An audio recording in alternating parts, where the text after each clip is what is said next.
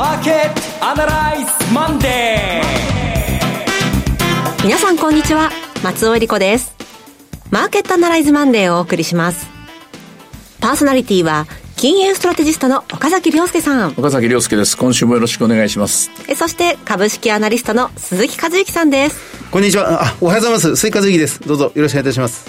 この番組はテレビ放送局の BS12-12 で土曜日の朝6時から放送中のマーケットアナライズコネクトのラジオ版です。海外マーケット、東京株式市場の最新情報、具体的な投資戦略など耳寄り情報満載でお届けしてまいります。えさて私たち3人週末京都に行ってまいりましたはい、あの京都の、えー、会場に来られてた方に、はい、一つだけ忠告ですけどもくれぐれもあの時我々が喋った内容を切り取って、はい、SNS とかに上げないようにしてくださいね。あのそれだけは勘弁してくださいと。一言だけお伝えしておきたいと思います。はい。えー、マーケットアナライズコネクトの方のセミナーでお邪魔したわけですけれども本当に、ね、盛りだくさんでしたね、えー、はい、もう話題がもう海外から国内から、えー、未来から過去までもう行ったり来たりしながらこうお話をずっと進めてらしたと、えー、いうことができましたね。そして何より驚いたのが京都の人手ですよね。すごかった。ええ。ーうんまああの半袖ででトランクを持ってたら外国人でしたね。もうイコール。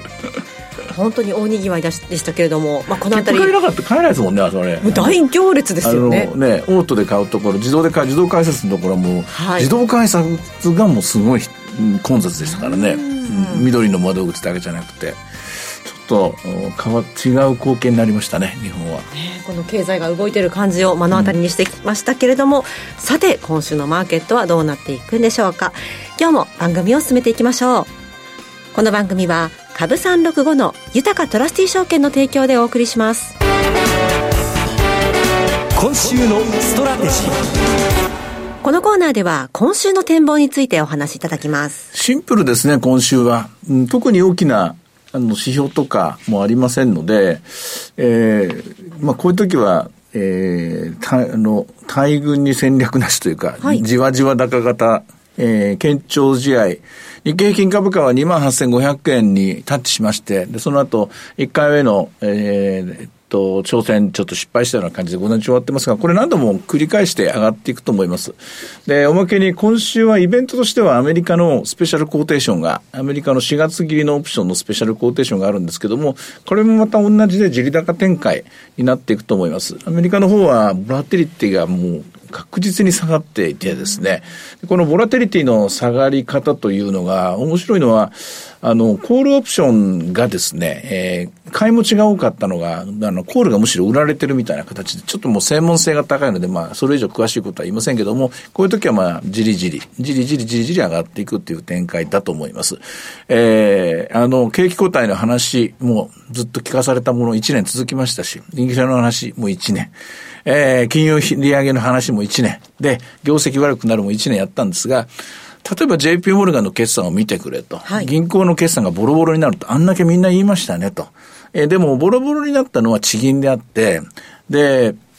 前から指摘している通り、マネーセーターバンクっていうか、投資銀行とか、本当にメガのところっていうのは、もう完全に40年前とはビジネスモデルが違いますので、はい、イノベーションに成功しているグループは、まあ、それだけイノベートした、要するに進化したグループは、こんなふうに、金利の短期利の変動に十分対応できるわけですね。うん、短期利が上がったとても、FF レートが上がる、普通預金金利が上がる。上がってて、上がったとしても、えー、その分、デュレーションのリスクが彼らは取りませんから、えー、お金を、例えば、1日のお金を借りたとしても、貸すのを1週間、1ヶ月、せいぜい3ヶ月の、えー、これはまたスワップとか、レバレッジローンとかにお金を貸す形で、これがまあ資産に入っていって、負債のコストが上がるんですけども、同時に資産の、えリターンも上がっていく。え同時に、え国債の金利、国債を買うと、みんなは短期のお金を借りて、負債が短期で、で、資産が長期だって言うけど、それはもう、40年前の世界に作り返しますが、日本じゃダメですよ。日本はほとんどがこれやってるから、日本は短期に上がったらボロボロなんですが、世界の潮流は、そんなデュレーションの、あの、ミスマッチ、アンマッチでもしませんから、うん例えば、あの、彼らは JP モルガンの決算が如実に表してます、表してますけども、とにかく信用リスクで収益を上げてきますから、はい、信用リスクのレシーバーなんですよ。信用リスクのレシーバーっていうのは、例えばトリプル B の、えー、社債を買って、あるいはトリプル、トリプル B クラスの、えー、企業にお金を貸して、その貸してるお金のヘッジは、同年限の5年から7年の国債 JGB の空売り、これでまあ、負債を作る形で、純粋に信用リスクを取りに行く。テレビでは、ハイルド債の話をしましたけども、ハイルド債のケースで、あれは2年でしたけども、そういう形でデュレーションのリスクを取らずに、ひたすら信用リスクを、えー、デリバティブの力を使って、えー、それこそこれがイノベーションの結果です。もう80年代にポール・ボルガーにボロボロにされた金融の、銀行の世界ですけども、あそこから生き残った成長したグループっていうのは、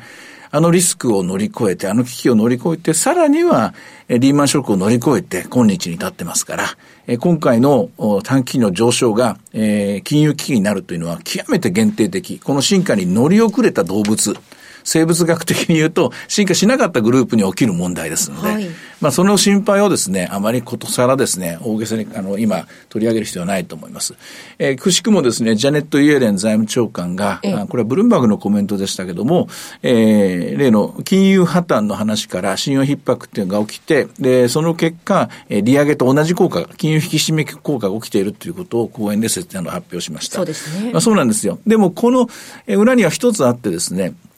この金融引き締め効果は住宅ローン金利は起きてないないです。うん、住宅ローン金利で信用リスクが逼迫してないです。それからトリプル B 以上のえー、トリプル B 以上っていうのはシングル A、ダブル A、トリプル A というピカピカの企業には起きてないです。はい。で、これが起きるのはどこかというと、まあ、WB も、えー、今朝チェックしたところ大丈夫でした。えー、シングル B とトリプル C というですね、はい、極めてまあ格付けの低いグループには、確かに金融引き締めリスクが起きているので、この部分の、えー、景気や圧迫効果ですね、これは気にしていいと思います。では、個人はどうかというと、住宅の部分は問題なんですが、えー、間違いなくそれはカードローンとかの金利上がってきますけども、カードローンに頼ってる人の割合がどれぐらいか、この統計を持たなきゃダメダメですよね。むしろ、逆に、えー、預金残高が多い人、預金が1万ドルでも10万ドルでも100万でもでもある人は、この分の預金金利上がりますから、MMF にお金を預けてる人は、今までずっと、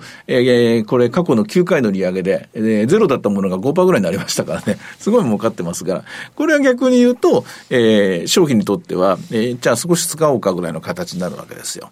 ですので、繰り返しますが、短期金利が上がったから何もかもがダメになるっていう40万円、40年前のシナリオで、まあ、そういう単純化されたモデルの方が分かりよいので、みんなそういう言い方をしますけれども、それで銀行決算、えー、大きいメガとかですね、えー、こういうクラスの決算を見ちゃいけないという、一番、えー、典型的な例になったかなと思います。まあ、いろいろありますけれども、結論として、なんだそういうことだったのかということでですね、見直し買いみたいなものが入っていって、おそらくアメリカの銀行 ETF も、えー、戻り高値に挑戦してくると思いますので、今週に関していくと、どこまで上がるかは別にして、えー、今週いっぱいで言うと、地利高、日経平均株価は2万9000円をトライする週かなというふうに思います。うん、逆にこう、じわじわ上がるところの安値はどこら辺になるんでしょうか？難しいですね。じわじわ上がるときというのは、あの、なかなかここが安値だというのは難しいんですけども、えー、株ですから、1日1%ぐらいの変化っていうのは常にあるものです。はい、あの、1日の変化で言うと、えー、確か2.5ぐらい上がったらかなり動いた方なんですけどもね、1%ぐらいの変化はありますので、そこは待ってってもいいと思いますが、えー、1週間で言うとですね、なかなか2%、3%っていうのも難しいかもしれませんのでね、まあ、その辺のあたりのところ、まあ、1%っていうと、今大体、えー、1%が285円ぐらいですからね、まあ2%で500円って超えるところですけども、その中間ぐらいでしょうね、2、300円の、えー、押しがあったらそこはすかさずみたいな展開で、えー、今週に関して言うとですね、えー、買いから入っていく戦略が構想するように私は思います。なるほど。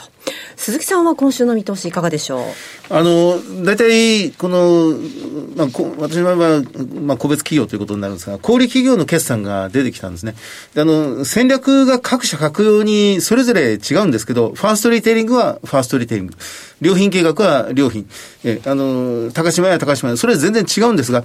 やっぱりこのコロナの3年間で、みんなこの構造改革っていうんですか、単純にあの、売上が凹みました。で、売上が元に戻りましたっていう部分は、あの、数字の上ではもちろん見れますけど、それだけじゃなく、やっぱり我が社はどうあるべきかってことをもうじっくり考えた3年間だというふうに思えるんですね。それが、まあ、大体先週、今週ぐらいでほぼ出揃いますので、で、新しい計画を出した上で、次の成長に向けて、なんか走り出したっていう感じがしますね。あの、これ3月決算企業におそらく繋がっていくと思いますので、企業業績は思ってる以上に好調だろうなというふうに考えられますね。一方で、ボラティリティなんですけども、16.69と相変わらず低迷と、低迷というんでしょうかね。あの、低くていいですよ。特に不安視はしてないということです。はい、ただボラ、ボラティリティというのは、まあ、せいぜい1年までのボラティリティなので、当然今見てるマーケットっていうのは、そんなに遠くまでが見えている、視界がどこまどこまでも見渡せてですね、車を走らせてるわけではないと思うんですね。まあ、せいぜい1年、えー、まあ、6ヶ月とか9ヶ月ぐらいの話で。で、これもまた、あの、景色が変わってくると、要するに、このま、このまま、今度46の、えー、数字が出てくるんですけども、46になって、えー、あるいは79になって景色が変わってくると思うんですね。まあ、ちなみに、えー、日赤基礎研の矢島さんはやっぱり79ぐらいが、うん、うん、やっぱりちょっとリスクかなって言ってましたから、それはそれで覚えておいた、おいた方がいいと思います。ボラティリティの16.69っていうのは、ひとまずアメリカの17.06っていうのも、ひとまず半年ぐらいは株式市場に大きな波乱、リスクはないなという、それが今のフロントガラスに映る光景だということを表しています。なるほど。ただですね、外国為替の方、ドル円見てみますと、今日は134円をつけるところもありました。うん、こちらの見通しというのはいかがでしょう？これも130円台の安定なんでしょうね。で、同時に、えー、まあずっと YCC、イールドカップコントロール解除したら、日本の金利が上がって円高だっていうようなことありますけども、それも、なんでなくそれだけ聞けば信じてしまうんですけども、その背景にあるロジックというのを一回読まなきゃいけないと思うんですよ。はい。で、YCC 解除されたら本当に日本の金利は上がるのか。これについて、ちゃんとこうデータと計算式から見せた人っていうのは意外と少ないんですよ。私の見る限り、この答えだけ見せてるので、その方程式の解き方を教えてくれる人がいないんですよ。ここが問題なんですよね。うんこういう問題というのは、どういう根拠でどういう計算でそれを出しているのかを出さなきゃいけないと。もちろん、あの、とにもかくにも、あの、日本はダメだという人はいますけれども、はい、でも、あの、海外のヘッジファンドが仕掛けてきたから、日本の金利が上がって円高になるんだっていう、それを鵜呑みにするのも、もういい加減去年1年間散々見てきましたから、それもやめた方がいいと思いますね。あの、私はこの今の134円っていうのに違和感はないです。これはまあドルの買い戻しが基本で、アメリカのまあ金利がさほど上がってるわけじゃないと。で、むしろ日本の金利がやっぱり上がらないんだなという認識ですよね。こちらが広がってるのがポイントで、ただそうは言うけど140円になるかってこれはないと思いますよ。はい。せいぜい135円ぐらいだと思います。えー、そして、では今日のところの株三六五の動きを見てみたいんですけれども、いかがでしょう？株三六五は、えっと、スタートがですね、はい。えー、502円から始まって、586円まで、2万8500円、いよいよ今日こそ抜けてくるかなという動きだったんですけども、その後、えー、買いが続かなくて408円まで下落しました。でも、売りが続くかなというと売りも続かず、えー、現在は28,482円で取引が続いています。あと、株三六で、えっ、ー、と、面白いのは、我々は年初から、あの、ナスタックが面白そうだよ、今年はということを言いましたけども、はい、えー、この数週間はナスタックも確かにいいんですけども、ダウも調子いいですね。うん、ダウに関して言うと、今日も、えー、今朝ですね、もう一回データの確認したんですけど、ダウは、えー、なんと4週だか5週だか連続して上昇してるんですよね。はい、ナスダックとか SP500 はたあの途中で凸凹があるんですけどね、えー、ダウというのはなんだかんだ言いながらですね、うん、安定的なまあ、大きなリバウンドの時はナスダックの方が勝つでしょうし、例えば金融、金利が緩和していくんだってことになればナスダックの方が強いんでしょうけども、まあ、じっくり持つとなるとダウがこれまた配当の分だけ勝ちますのでね、えー、時間の長期戦になると、えー、ダウの方が強いのかもしれませんね。このあたりのところは、えー、臨機応変に対応していかなきゃいけないところだと思います。こういった流れの時、鈴木さんいかがでしょう？その銘柄物色、どういった観点からすればよいでしょうか？あの、本当にあの、業績の良いところが、良いところが良い決算を、あの、出したら、株価下がっちゃうんですね、最近ね。はい、あの、極端に下がる。で、まあ、全然見向きもされてなかったところが、ちょっとそこへ反転の良い決算を出してくると、もう普通にストップ高まではもう駆け上がるという。短期ではすごく難しい荒っぽい動きになってるんですが、でも、それって大体1週間ぐらいすると修正されて、急落したものが元に戻っていったりなんかしますから、逆に良い決算で下がったところってチャンスですね。その通りですね。あのそうそういうものを冷静に冷静に1週間ぐらいかけて見直していくっていうのが一番大事なんじゃないかなともういい加減外国人投資家のうんぬんかんぬっていうのはもう見なくても聞かなくてもいいんじゃないかと思いますけどね。もっと日本人、己の自分たちのわがままで買いたいものを買っていくという展開が、まあ去年もそうだったんですけどね、去年もから続いている展開、日本のお金が動き出してるんですから、日本人の自分の心に聞いてみて動くと言いますからね。日本人のハートに聞くのが一番いいように思いますね。はい。えさて、いろいろ展望していただきました。BS1212 日で朝の6時から放送しています。マーケットアナライズコネクテもぜひご覧ください。また、Facebook でも随時分析レポートします。以上、今週のストラテジーでした。ではここでお知らせです。株365の豊トラスティ証券から岡崎良介さんがご登壇される YouTube から飛び出しての全国無料セミナーをご案内します。今回ご案内するのは6月24日土曜日京都で開催豊トラスティ証券資産運用セミナー in 京都です。12時半会場午後1時開演です。講師は当番組でおなじみ岡崎良介さん、そして商品アナリストの小菅勤さん、進行は大橋弘子さんです。小菅さんが金、プラチナ、原油などコモディティ相場を展望。そして岡崎さんが株式相場の短期から中期見通しを1時間を超えてたっぷりとわかりやすく解説します。えすでにおなじみとなりました Q&A タイムもあるということですね。さあ岡崎さん、6月には再び京都へということですね。そうなんです。あの、えー、セミナーで一つ、えー心残りがあるのは、はい。ゴールドの金のですね、あの、専門的な話ができなかっちょっと時。間が足りませんでした。足りないのもあるし、そんなにデータ持ってないんですよ。そういう意味では、今度の6月の京都セミナーは、はいなんでこんなに金が強いのか、その背景と、この強さっていうのはどこまで続くのかというのを小菅さんが教えてくると思います。はい私の方は、まあ、相変わらず、アメリカの金融政策がこれからどうなっていくのか、もう議論は出し尽くしたと思いますし、6月の段階ではもう終わって、えー議えー議長はというかもう最近私は機長と呼んでるんですけど、アメリカ、えーアメリカという巨大な飛行機をえー操縦するパウエル機長と呼んでるんですけどね。パイロットの方ですねはいパイロットはもうえー着陸体制に入ってると思いますので、投資はやりやすくなってるんじゃないかなと思いますね。こちら入場は無料です。定員は80名です。今回のセミナー受講も、これまで豊かトラスティ証券のセミナーに参加されたことがない方に限定をさせていただきます。会場は JR 近鉄京都線、京都市営地下鉄烏丸線京都駅から徒歩2分、京都タワーホテル上の TKP ガーデンシティ京都タワーホテル2階桜です。最寄り駅から徒歩圏内です。セミナーのお申し込みお問い合わせは、豊かトラスティ証券お客様サポートデスク、フリーコール0120-365-281、0120-365-281までお願いします。受付時間は土日祝日を除く午前9時から午後7時までです。締め切りは6月22日木曜日の正午となっておりますが、応募状況によっては申し込み期限の短縮や延長を行う場合がございます。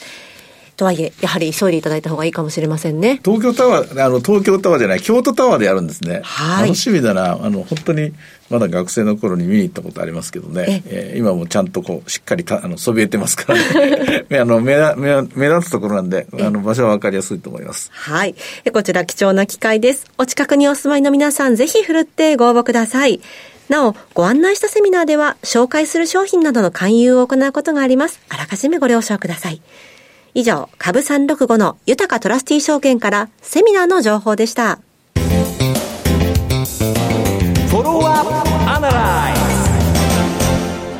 鈴木さんの注目企業のお時間です。お願いします。はい。あの、今日ご紹介するのは、えーイオンです、はいえースーパー大手のイオンですね。えー証券コードが8267のおイオンです。えっと、こちら、まあ、先週末の終値が2698円ぐらいの株価ですね。時価総額が2兆3000億円。まあ、国内有数の、えーまあ、小売関連ということになります。えっと、これ、売上が9兆円を超えてるっていう会社で、今、時価総額が2兆円ちょっとというところですね。ただ、PBR とか、PR に関しては、あの、あんまり割安感はありません。PBR で言うと2.3倍ぐらい。配当利回りが1.3%ぐらいというところですね。あの、先週水曜日にイオンは決算発表がありまして、えっと、前期、2023年2月期の売上高は9兆1160億円、えー、4%ぐらい増えて、えー、過去最高を更新したということです。営業利益も2000飛んで97億円。で、えー、今期、2024年2月期、売上はさらに増えて9兆4000億円ぐらいです。で、えー、営業利益が2200億円。えー5%ぐらい増加するということですね。まあ、海外が相当伸びるということになりまして、えー、営業利益は過去最高更新するということになりそうです。はい。で、あの、私たち、先ほどから何度も出てますが、先週土曜日に、はい、えー、このユタあ、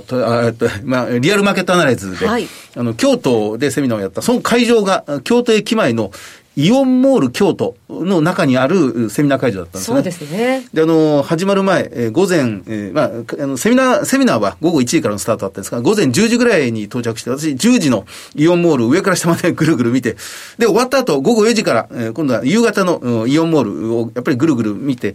やっぱりお客さん入ってましたね。いや、本当でした。え、あの、まあ、午前中は、あの、ご高齢の方が、うん、イオンのスーパーに、このお惣菜を買いに来る時間で、で、もう、もう立ち話がもうあっちでもこっちでも花咲いてるというような状況で、えー、楽しそうにお買い物を楽しんでました。で、午後4時になると、この若者とか、こう外国人のお客さんがすごく入ってきていて、えー、まあ、この集客力の強さっていうのは、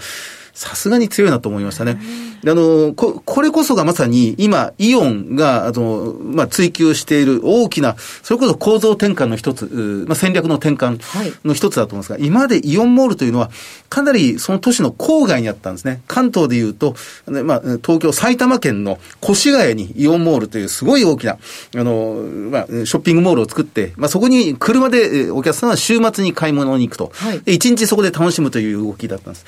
ところが京都という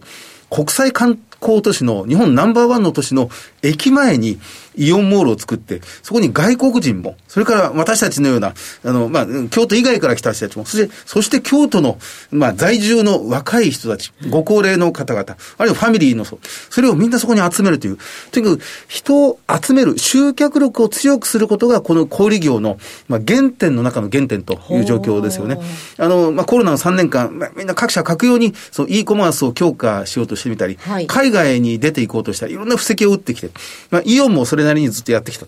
あの、まさにイオンモールという、その上場別会社、子会社がありますが、そのデベロッパー事業というものが、まあ、今回、え、収益の牽引役ですね、えー、営業利益で16%増えて、450億円ぐらいまで来てる。で、PB、プライベートブランド、トップバリューというプライベートブランドが安くて良いものを提供するというイオン本体そのものの収益もかなり良くなってきてるなというふうに思いまして、改めて、うん、これは、えー、日本の地方再生、あるいは都市開発、人口減少、高齢化もね、いろんな問題が、このイオンという売り場に